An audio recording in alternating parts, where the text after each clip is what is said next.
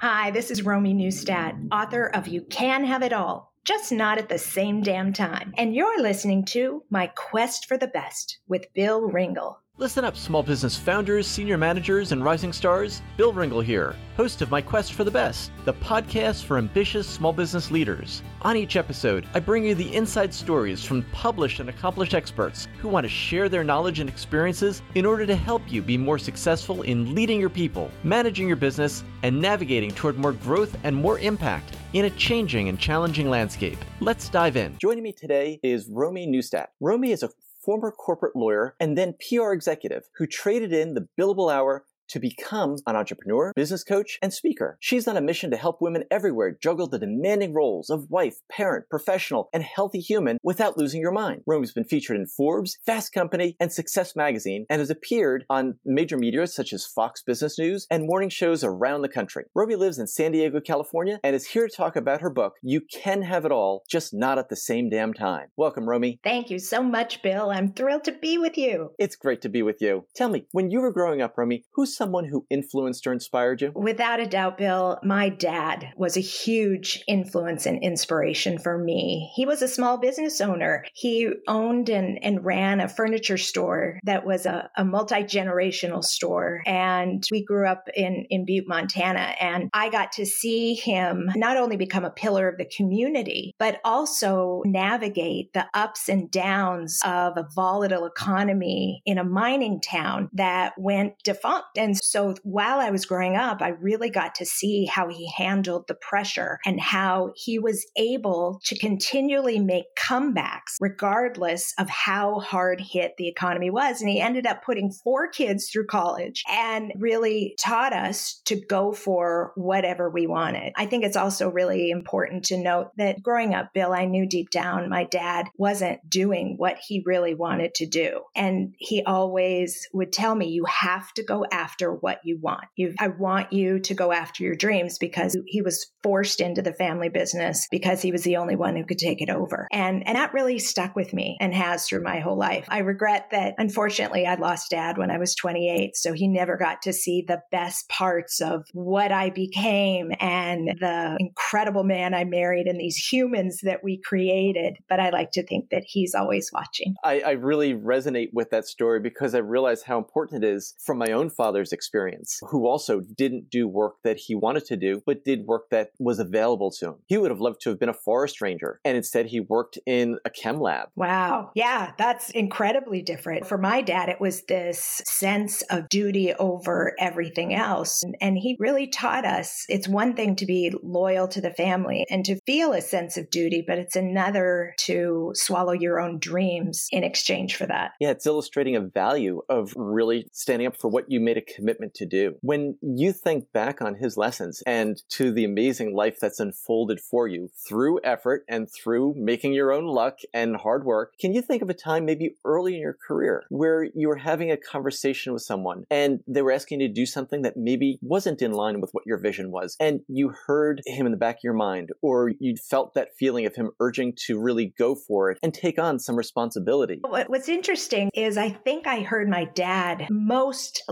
loudly when I was trying to decide whether or not I was going to leave a career that was no longer serving me. As you mentioned it at the beginning, I, I started out as a lawyer. And I did that, ironically, in part because my dad said, you've got to have something stable to fall back on, no matter what. And I couldn't stand the sight of blood. So med school was out. so I went to law school and, and I became a, a lawyer. I was a litigator. And Bill, I hated it. I, I just, I'm meant to build people up, create things, empower people, all of it. And so when I was trying to figure out, okay, do I extract myself from this career that's no, no longer serving what I want for my life or not? I heard my dad's voice saying, you have got to be true to you. You have to, you have to do this. And that's when I was able to say, okay, no matter what anybody thinks, I'm going to listen to myself and I'm going to make make the move. And that's how I ended up just leaving law altogether, moving to New York and breaking into public relations, which then set me on a trajectory that one day would have me starting my own business. That is really bold to take those steps and take that and to go from one profession into a completely different industry. What did you have to change in your mindset in order for that to take place, in order to interview for something so far outside of what you had worked so hard to accomplish, not only with undergrad, but then taking the boards and then working as a litigator? So it's something that has carried me through my entire life. And it's the practice of listening to what is truly inside of me. I like to call it our heart voice, what it is that I really want, and not caring what other people think, because that is what so often keeps us in careers, in relationships, on different paths, saying yes to things we don't want to say yes to. And even back in my late 20s, when I was making this career shift, I was starting to really flex that muscle. It's really interesting and it's important for listeners tuning into this to understand it's not to disregard all voices, but just those that are telling you what you can't do and to really amplify the voice inside you that says, this is what I want. This is what my ambition is, my goal. And this is what I want to focus on. Isn't that really what the distinction that we want to make here? It is. And oftentimes I think the voice most often telling us we can't or shouldn't is the one in our heads. And it's usually us making up a BS story. Give me a for instance. So for instance, when I was going through the transition into PR, and then again, when I was going into the transition from a career in PR to starting my own business, I would tell myself, okay, what are people going to think? You went through all of this schooling with law school and law is such a prestigious profession. And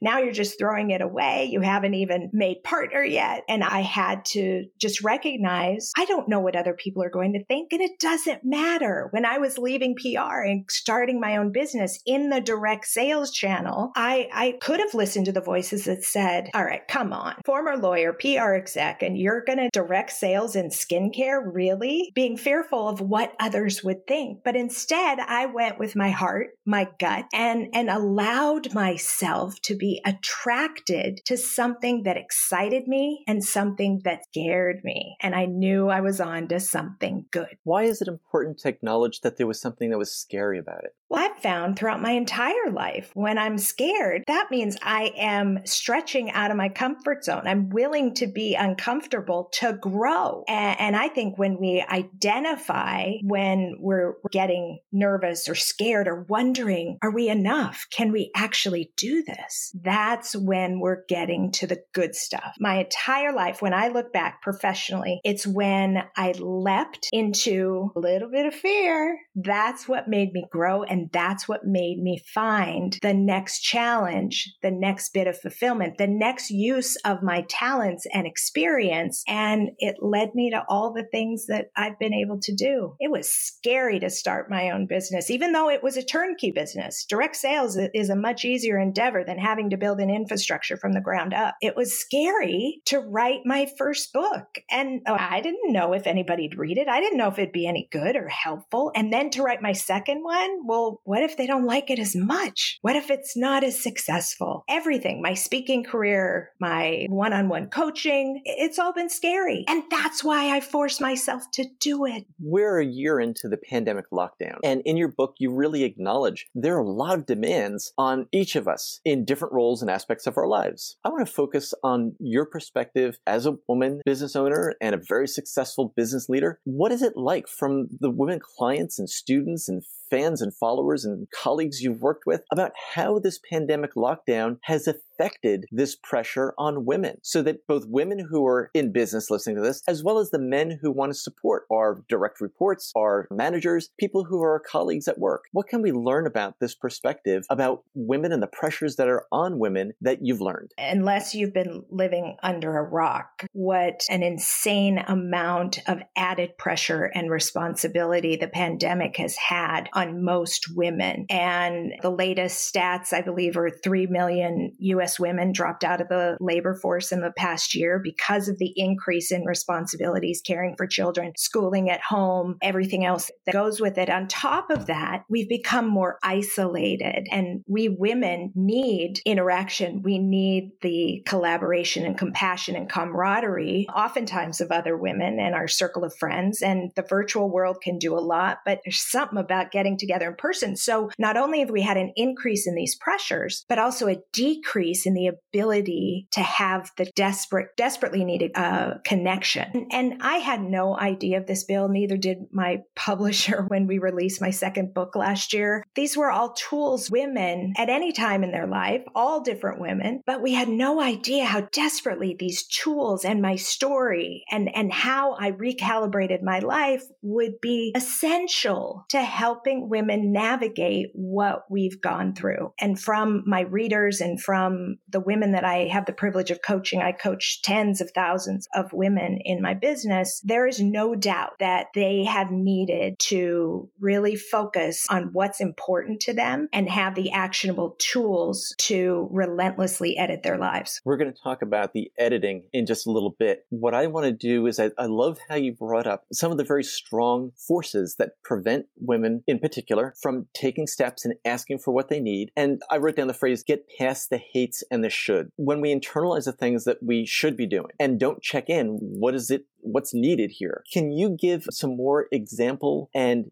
details around these obstacles that women in particular are facing and how to identify them as the blocks to really having the kind of fulfilling life that we can have regardless of the circumstances because circumstances are tough all over, but we can adapt, right? A- absolutely, Bill. Uh, look, here here's the big issue. Women today are suffering from an epidemic that is uh, is just unrealistic expectations expectations. It's a pandemic of our, our own. We're trying to be all things to all people. We're trying to do it all and we're trying to look great while we're at it. And meanwhile, we are stressed out. We're exhausted. We're unfulfilled and we're not living the lives we wanted. And I know this because it happened to me. I was from the outside living this extraordinary life. I had this fast growing business. We were hitting the tens of millions of annual revenue. I had these fast growing kids. I had this amazing husband and, you know, looked like, hey, this woman's got it together. Then why the hell did I find myself in a hotel room having a breakdown? And it was because my life was controlling me. With the added success and the added responsibilities, I kept allowing things to be added to my plate and I was completely overwhelmed and overrun. And I knew that I had to figure out how to recalibrate the way I was living. And I gave myself, Bill, the greatest gift I could have given. And I don't think women do this enough. I, I allowed myself to run away from home for a couple days in complete solitude and gave myself the gift of time and quiet to figure out what the hell it is that I wanted. And I was armed with some books and a laptop and my journal. And it was there in that hotel room that I had one of the most valuable epiphanies of my life. Not once, not ever in my then 42 years on earth had I ever figured out what my priorities were. What was that like when it actually appeared for you, either on your screen or on a piece of paper, and you actually started pulling out of all of the things that were in your head and you said, oh my gosh, this is a priority, and now I need to really treat it like a priority? What was that like? First of all, the epiphany that had to happen was I had to stop confusing priorities with goals. See, my whole life, I have been, I, and I'm sure you're this way too. We set goals and we slay them. My mom jokes that I came out of the womb setting goals. And my whole life, I've been confusing priorities and goals, but they're different things. Break it down for us how to think about them in a more effective way. Okay, so priorities are the things that are most important to your life right now, present tense. They are not non negotiable. Not serving them is simply not an option. Okay, so for example, my priorities right now in my life are I make healthy choices every single day. I spend quality time with the people who are most important to me, and I empower and change the lives of women that I get to touch. Okay, so those are non negotiable right now, present tense. Goals, however, are something something different, that's something in the future that hasn't yet happened, but you're willing to work toward it. It's so important to you. Okay, now here's the important part, Bill. It's the relationship between the two. If our goals don't serve our priorities,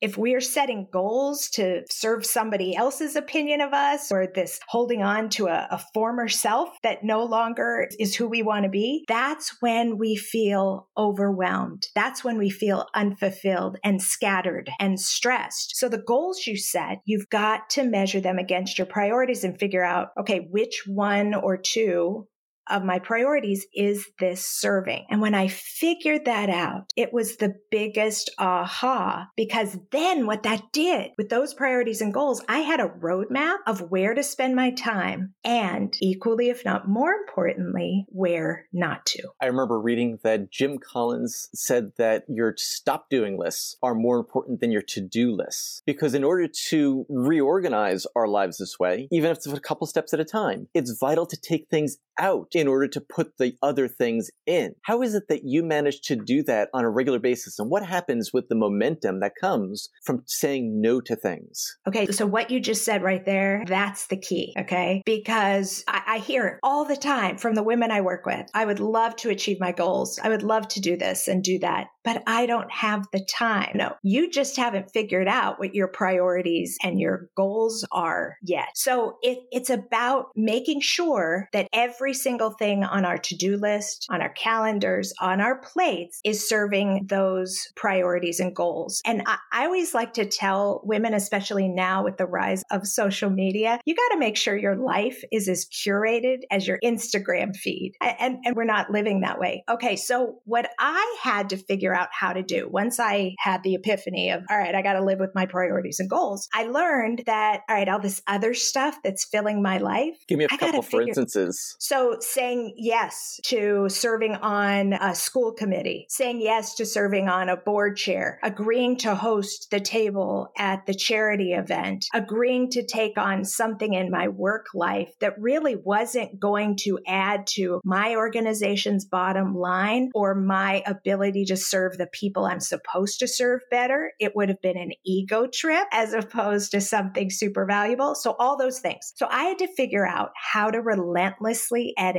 my life life. And I'm an analytical girl. I like systems. I like a methodology. You do X and you get Y. So I came up with a way to look at every single thing I was doing, how to categorize it, and based on the categories, how to let go of it. It's really important when you start to look at the systematic way that you want to align your life according to your priorities and values, that you have accurate data in order to track how well you're doing with it. And I love the example how you do that in your book. You give numerous examples. Can you share how you've taught this to in any of the courses or classes that you run? How do you tell, how do you explain to someone how to start tracking this so that it's valuable, it's relevant, and it doesn't add more time to what you're already doing, but it's something that's really focused and actionable? Absolutely. So I, I have the people I coach make a list of everything that you do in a week. And I mean everything and how long you spend doing it. It's like an eating log, Bill, but I call it a life log. And then in the life to... log, though, people aren't doing it at the end of the week. You're asking them to do it like hour by hour during the day so that things don't get lost or missed. Oh, absolutely. You take it with you. And for eating logs to work really effectively, you have to log this stuff in real time as well. Okay. So this is real time jotting down exactly what you're doing. And then you get to label it. Okay. So listen to these labels because they're very important. You mark P for everything that's serving one or more of your priorities. Those things that you've stated unequivocally, they're non negotiable in your life right now. You mark G for everything that's helping you get closer to achieving one or more of your goals. And then you mark H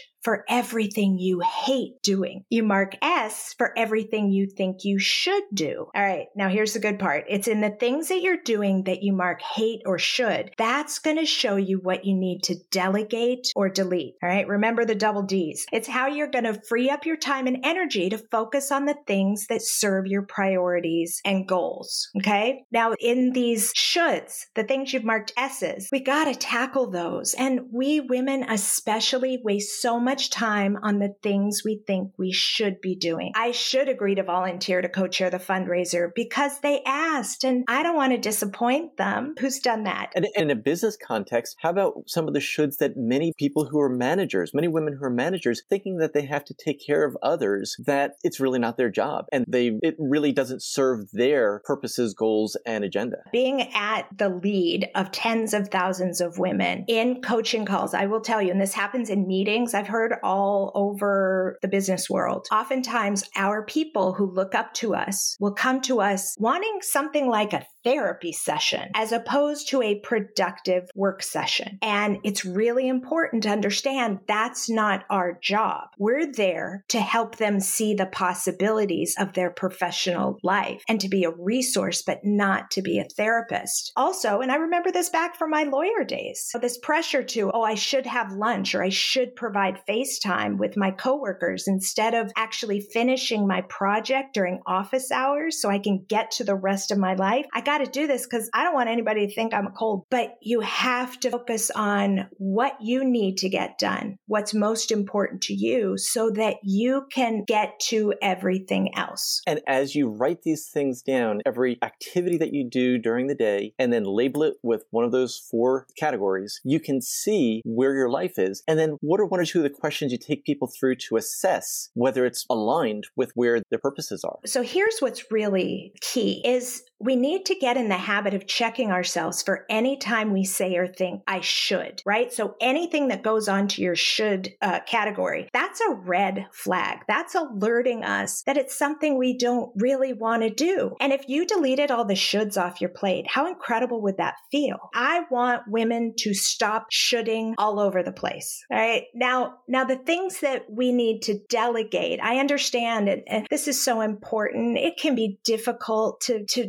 let go if you're a control freak. I'm in recovery, Bill, or to delegate when it means you have to pay someone else to do it. That can be hard. You think I haven't reached that pinnacle of my profession yet in order to justify paying someone else to do things like clean my house or handle my personal finances or someone even as, as I found through some of my coaching, women who wanted someone else to actually cook for them so that they didn't have to. This is why I teach everyone how to calculate what your time is worth because time is our most valuable resource. And unfortunately, most of us don't know how valuable time is. I, I, I was in law and PR Bill, which were both ruled by the billable hour and inspired by that. I came up with a way to figure out what the hourly worth of my time is. And once you figure out yours, you're armed with mathematical proof that it makes economic sense for you to pay someone else to do things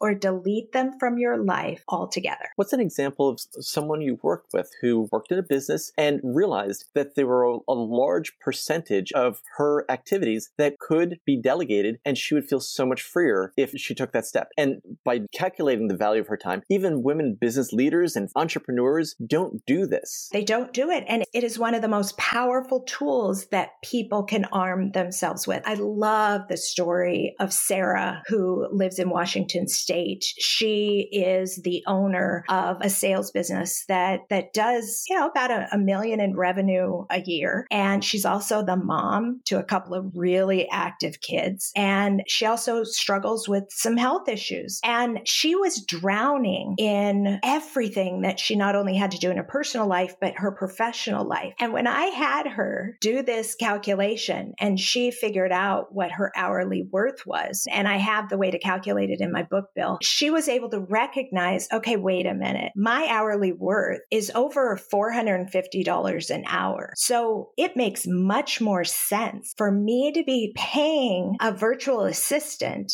$25 an hour to do all of these things that are consuming my time, all of the admin busy work that someone else certainly could do to free me up to do more of the things that only I can do in my business. It made more sense for her to hire hire a graphic designer to do the types of shareables. Yes, in Canva today, we can even design idiots like me can churn out great stuff. But the question is, does it make sense for you to do? And it goes outside of the professional realm as well. I, I worked with Kelly, who is the owner of a very successful law firm. It's just growing like crazy here in, in San Diego. And when I took her through this exercise and when I encouraged her to turn off all of the negative judging voices in her head and turn, tune out what her mother was telling her sister, some of her other women friends, she hired a chef to cook her meals. She's a single mother of two. And she said it was absolutely life changing because there was no way in hell, as she said, that she could possibly keep up the level of productivity she had to do at work, be there, be present for her children, and still actually feed them all. And it, she said it, it, it freed her up. And it also is like a muscle. Once she did that, she was able to make other choices that were true to her that made her life better. Okay. This is what it comes down to, Bill. I hear all the time, and I've heard this for ever since I was a young professional. There's no way to have it all. You can't have it all. It's not possible for women. That never sat well with me. And the truth is, we can have it all. We just can't do it all. No one can. No man, no woman. It's really the what you said earlier. It's about the epidemic of unrealistic expectations. That's right. Romy, when you go back and think about this, what did you gain when you made authenticity non-negotiable in your life? You didn't try to put up a facade. You said, I'm not going to care about what other people think as much as what I care about what makes me have a satisfying and successful life. What is it that you gained in terms of tapping into your own personal power and were able to accomplish once you said, this has got to be real for me? Bill, without a doubt, what I was able to tap into and what I've seen countless other women tap into is our true power. When we stop trying to live a life that isn't true to us, when we stop trying to please everyone else and live up to this unrealistic, insta perfect persona of what women should be able to do, that's when we actually tap into what we were put here to do, who we were meant to serve, and actually have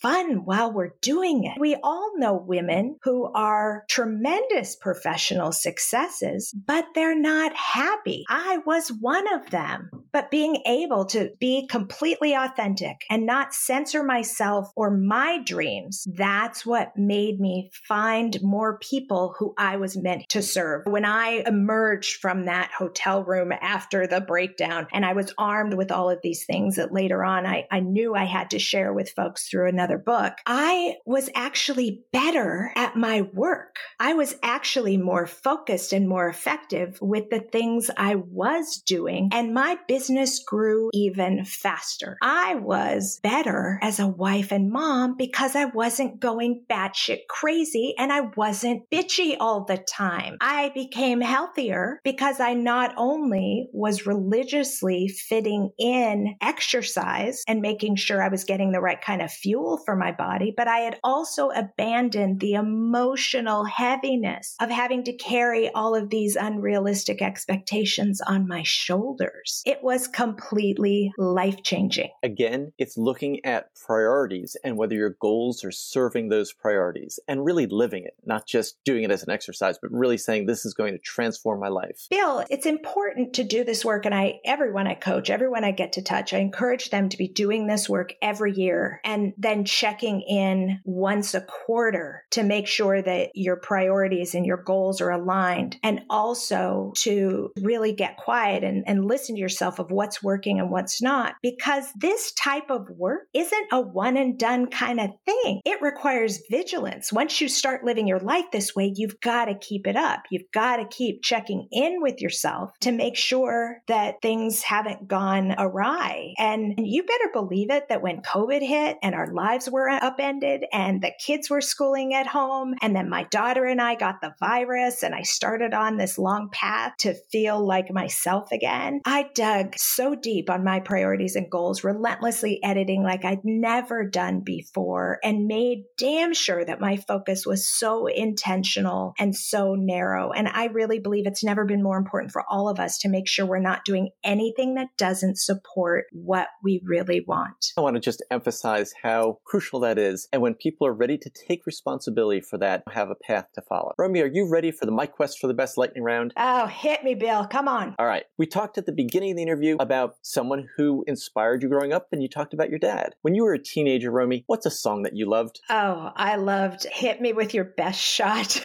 It was this empowering song. Oh, it was great. How does it go? With your best shot. Come on now, hit me with your best shot.